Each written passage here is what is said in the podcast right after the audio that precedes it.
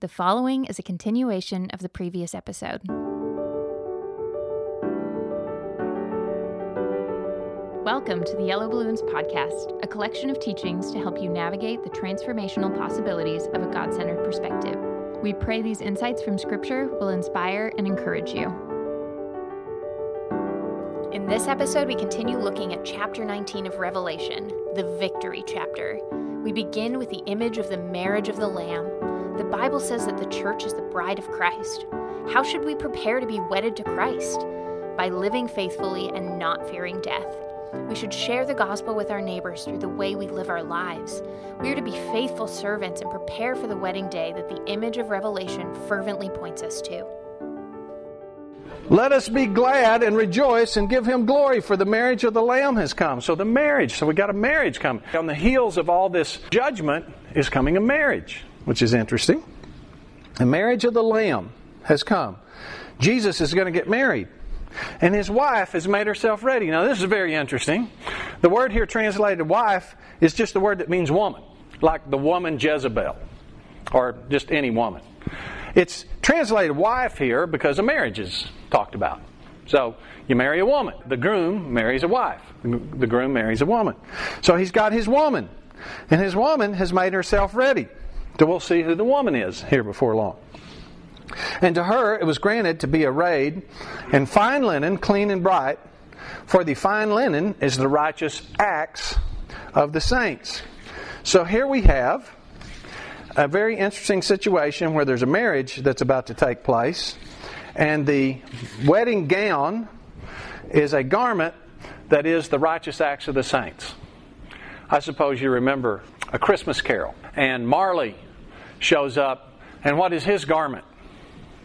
His chains that he forged over these many years, link by link, with every malicious deed and every charitable act that he could have done gone undone, weaving his chains. And now he carries them out as his garment all through the town, seeing all the good deeds he could have done and mourning over them. Well, it's sort of the same idea. Here it's the righteous acts. I suppose all of you have been involved in a wedding somehow. Isn't it crazy the amount of attention that goes into a dress that's going to be worn for 15 minutes? I mean, it's like the most expensive dress you ever buy. And for 15 minutes. Why so much attention? And then you got to store it. And then you have to store it. So it can never be worn again. My wife's dress actually did get worn again. The girls got it out when they're teenagers and started playing with it. But they did not wear it when they got married themselves. But here we got a dress, so for you ladies, there will be a dress, but it's made of the righteous acts of the saints. Now, who's this wife? Who's this woman? Well, it's interesting. If we go back to Revelation 12:1, we see a woman that is a woman that we care about. So we go to 12:1. Now a great sign appeared in heaven, a woman clothed with the sun with the moon under her feet, and in her hand a garland of twelve stars. And being with child, she cried out in labor and gave pain to birth. And we saw this, this historical overview was about actually Jesus coming to earth as a man and displacing Satan. So here we have a woman that's Israel. Israel is birthing the Messiah. So that's a woman that's in, in Revelation that's not a harlot or a Jezebel. Those are also women. We can see 1718 in 1718. And the woman who you saw is that great city which reigns over the kings of the earth. And that's Mystery Babylon, the harlot. And that's a woman. Same Greek word. That's not a woman we want to marry. So, but the woman is this commercial center, this city. So we have a woman who represents Israel. We have a woman that represents a city. That's kind of similar, isn't it? It's, the, it's a significant group of people and then in 19.7, we have a woman who's the bride.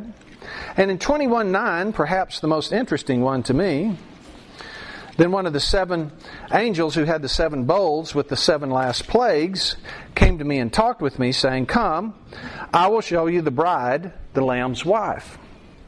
And he carried me away in the Spirit to a great and high mountain, and showed me the great city, the holy Jerusalem, descending out of heaven from God, having the glory of God. Okay? So we've got Mystery Babylon, a woman that's a city, this huge commercial enterprise that envelops the whole earth.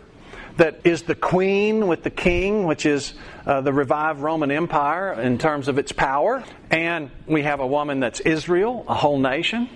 And now we have the bride, and the bride is this city, the New Jerusalem, that comes down from heaven. It's all pretty similar. It's great groups of interactive people. And we all know from Ephesians 5 that the church is also called the bride of Christ. How do all these things fit together? Well, I submit to you that they're basically all the same thing. When groups of people interact with one another to mutual benefit, they are creating a, an organism, a body. There's oneness associated with that. Even today, when you go to a store and you walk in Walmart, there'll be somebody there saying how wonderful you are right at the door. Thank you so much for coming.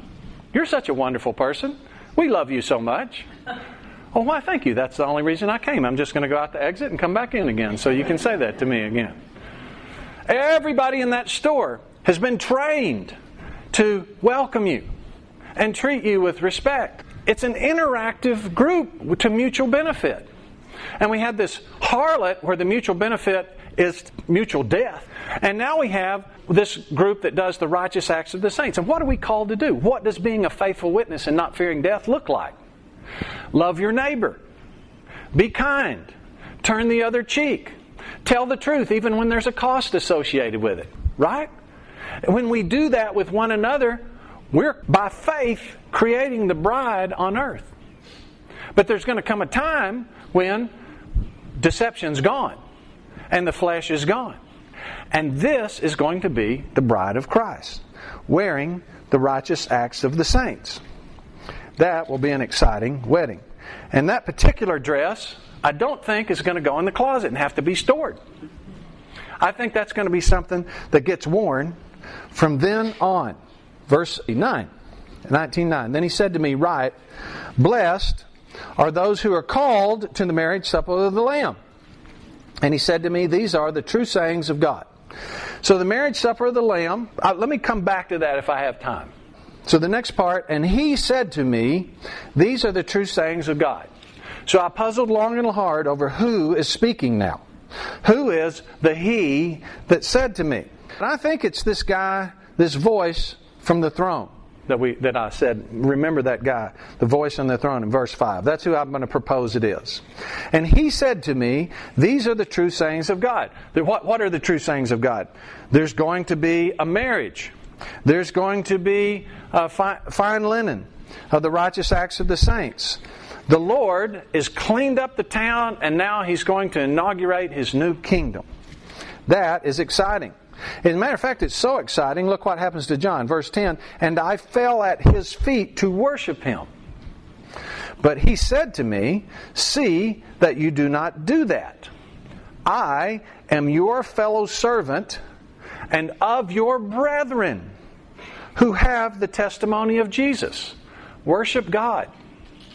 Now, this is fascinating because this is just a regular person think about where this person was. If my interpretation is right, and this pronoun uh, refers to this guy coming from this throne, who's not named, I think, for a good reason.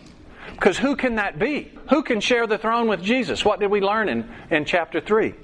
Look, it's so important. Let's just go there. It's so important. 321. To him who overcomes, Nikeo. To him who conquers. Who, To him who prevails. To him who uh, wins. I will grant to sit, this is Jesus speaking, I will grant to sit with me on my throne as I overcame. So this is a reward. This is not a this is not a birth. Birth has nothing to do with overcoming. It just has to do with showing up. Uh, you just happened to be born, someone gave it to you. The birth into the new family of God is a complete grace oriented thing that's given to us. But what we do with our life matters with what choices we make, whether we fear death, whether we're faithful or unfaithful witnesses. And Jesus overcame. He overcame temptation. He was tempted in every way as we are tempted. And he overcame temptation. And as a result, he was elevated to the throne of the earth. He was already the king of the universe, but now he's got the throne of the earth as a man. As a man. And he says, To him who overcomes, I will grant to sit with me on my throne, as I overcame and sat down with me and with my Father on his throne. So who could this be that's speaking from the throne that's a regular man? Who could it be? Anybody. Everyone in this room. It could be any it might be somebody that's here. This may happen. This may happen in the future where you get to speak to John at some point in time. Now, obviously, this has already happened. But we could be on the throne, this, this could be us as well. Something like this. So he falls down and worships this guy. Now, John's already seen these mighty angels and the angels that pour the bowls on the earth and the illuminated angels, and he didn't fall down for those guys. And this guy is so overwhelming with this word of God that he has that it just blows John away and he falls down and worships him. Now, that's exciting. Remember the part that says that we're, today we're a little lower than the angels, but we shall rule angels? Well, that's what sharing the throne of God's about. It's about being a part of His administration. I have a political friend that I worked with, and I mentor him in some biblical stuff. And I, we were talking about this. And he said, I just can't get this part. Why would I want to be a part of a, of a ruling government with Jesus? Why not just let Jesus do it all? We've gone through this for many times, but I think I finally had a breakthrough with him because he was talking to me about his organization the same day. And he said, Man, our organization is so functional now. You know, people are working together. They all get it. They all share the mission. And he was telling me all about this meeting that they had where everybody was on the same page and there was no friction and how excited he was. And, and I said to my friend, Well, that's it. That's it. You're reigning in a way that's bringing harmony and life to a group. That's it. And one of the questions he asks, why does God need me? He doesn't need us. God doesn't need. He wants. But did you need to have children, any of you? They're a pain in the neck, aren't they? Is there anything more troubling than children?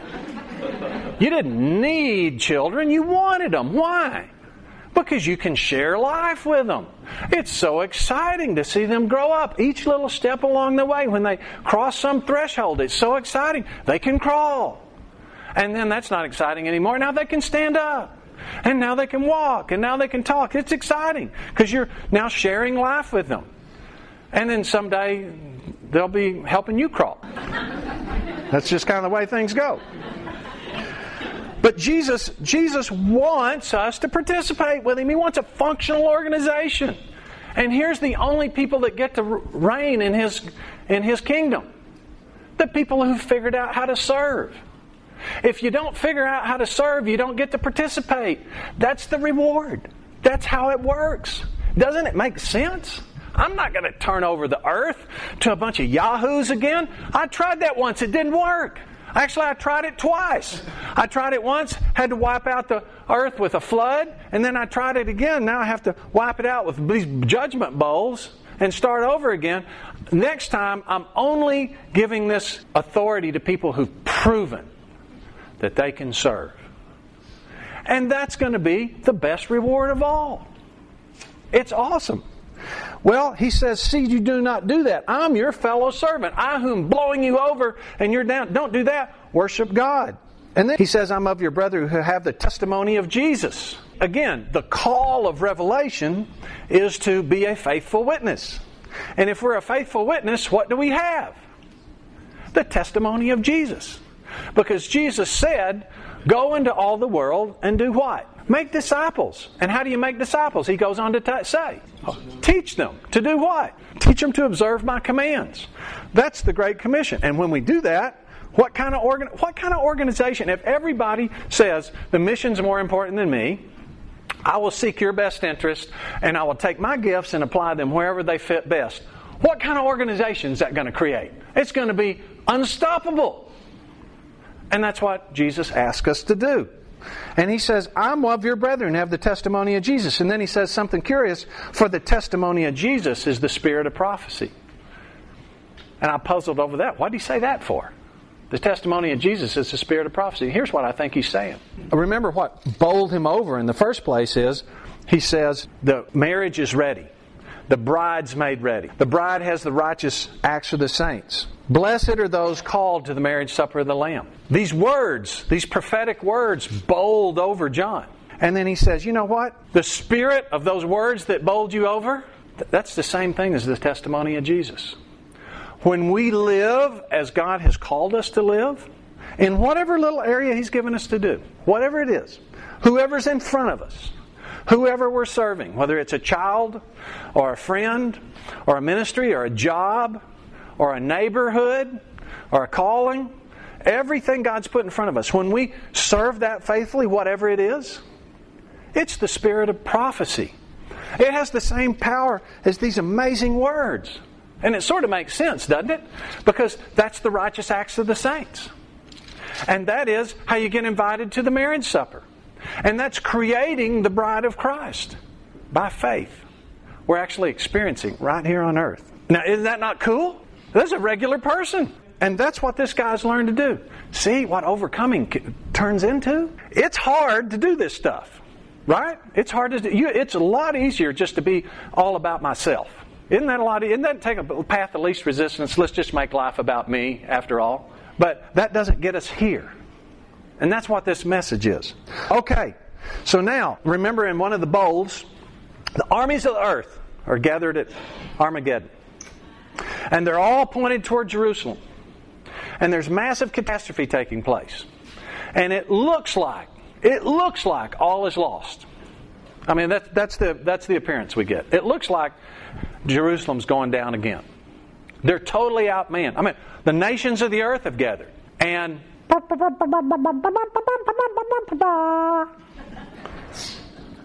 now I saw heaven open, and behold, a white horse. And him who sat on it, him was called faithful and true. And the righteousness he judges and makes war. In righteousness he judges and makes war. His eyes were like a flame of fire. And on his head were many crowns. Remember, this, uh, this beast had seven crowns that were these seven kings, so I'm uh, of the seven kings, and then ten crowns that were like these ten allies. Well, this is apparently so many crowns you can't count, which makes sense, right? King of kings and Lord of lords.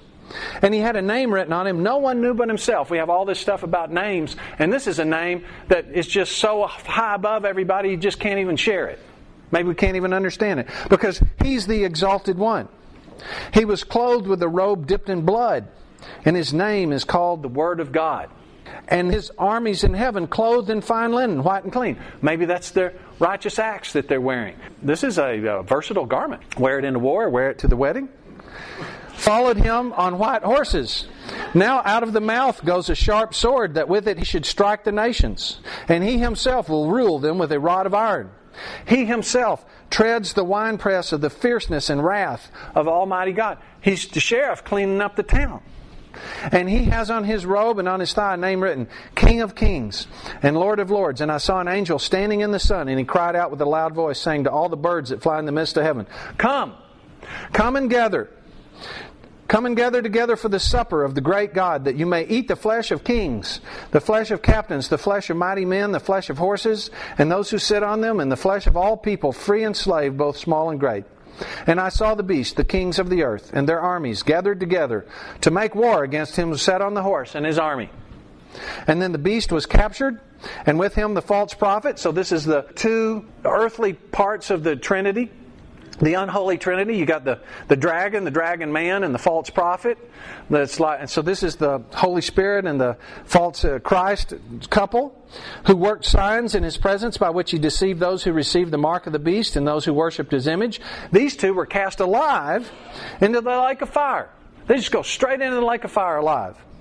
Burning with brimstone Oh, I, I, I, sort of did that like it was two sentences. These two were cast alive into the lake of fire burning with brimstone, and the rest were killed with the sword which proceeded from the mouth of him who sat on the horse, and all the birds were filled with their flesh. Now, this is the Jesus the disciples thought they were signing up for. Remember, they were all zealots or zealot sympathizers. Peter carried his knife around with him. And he was ready to slit somebody's throat. He missed and got an ear, remember? When it was time to fight? What did he say the night before? I don't mind dying. Did he mean it? He absolutely meant it. As long as there was a fight, But then Jesus giving up and going to crucify, he didn't understand that because he's a warrior. And what do warriors do? They fight.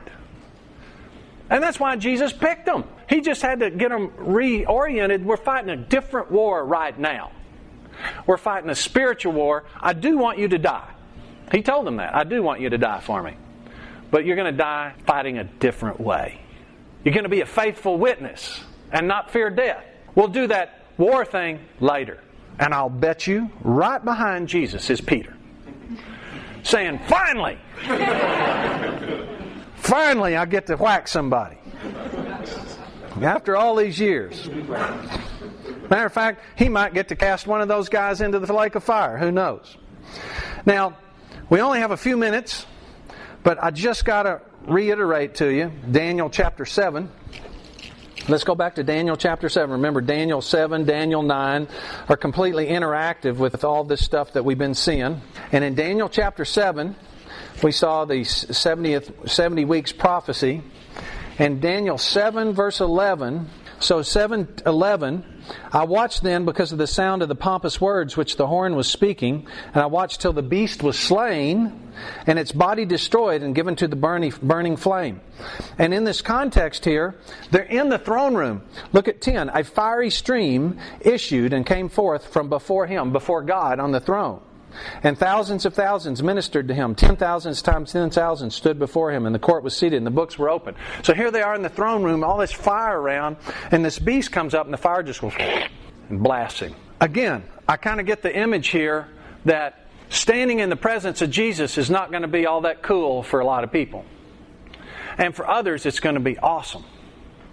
And it has going to have everything to do with who you are and how you prepared. Are you born into the kingdom? Have you become a faithful witness who's overcome? What is your experience going to be? Well, the reason he wrote this book is to say, I want you to have the best experience. That's why he says, and we'll get there soon, in uh, 22 12, Behold, I am coming quickly. It's one of the last things in the Bible. And my reward is with me to give to everyone according to his work. So be a faithful witness. Don't fear rejection from the world. Don't fear loss of material goods from the world. Don't look to the world system to provide your financial security or your happiness or your prosperity. Be in the world, use those things, but don't be of it. Be above it and take those things just as items to steward and make disciples. Teach others to obey my commandments. What's the best way to teach? To stand up here and talk? It's okay. I'm for that, obviously. But the best way to do it is to live it every day. That's what we're called to do. You know, the New Testament epistles only call us to share our faith one time. And it's in 1 Peter when it says, when somebody asks you, hey, how come you're happy? You're God, such a miserable time. Why are you happy? Tell them the hope that's within you when that happens. But on every page of the New Testament epistles, live, live your faith, live your faith, live your faith. It doesn't say not to share your faith. I'm not saying that. The emphasis is on live in such a way that people want to know. Because that's being a faithful witness and not fearing death. And in doing so, we're preparing the bride. We're preparing for this time where we win. And we want to be cheering in the stands when that happens. Actually, I want to be on one of these horses. I'm, I'm doing a little horseback riding, just in case. God, thank you for your grace. Thank you that we win, for this inspiring message. And please help us do what you've asked us to do at this time. We know the thing we long for will come later. You will restore all things. Pain and suffering will be gone, and, and sin will be gone, and deception will be gone. But in the meanwhile, Lord, please help us be faithful and just believe that what you have for us is so much in our best interest to live this life of faith and to learn these lessons so that we're prepared to live the life that you have for us. In Jesus' name, amen. Thanks for listening to the Yellow Balloons podcast. If you want more information on adopting a God centered perspective, visit our website at yellowballoons.net And if you have any questions related to what you just heard, we would love to hear from you. Please email us at contact at yellowballoons.net. Thanks for listening.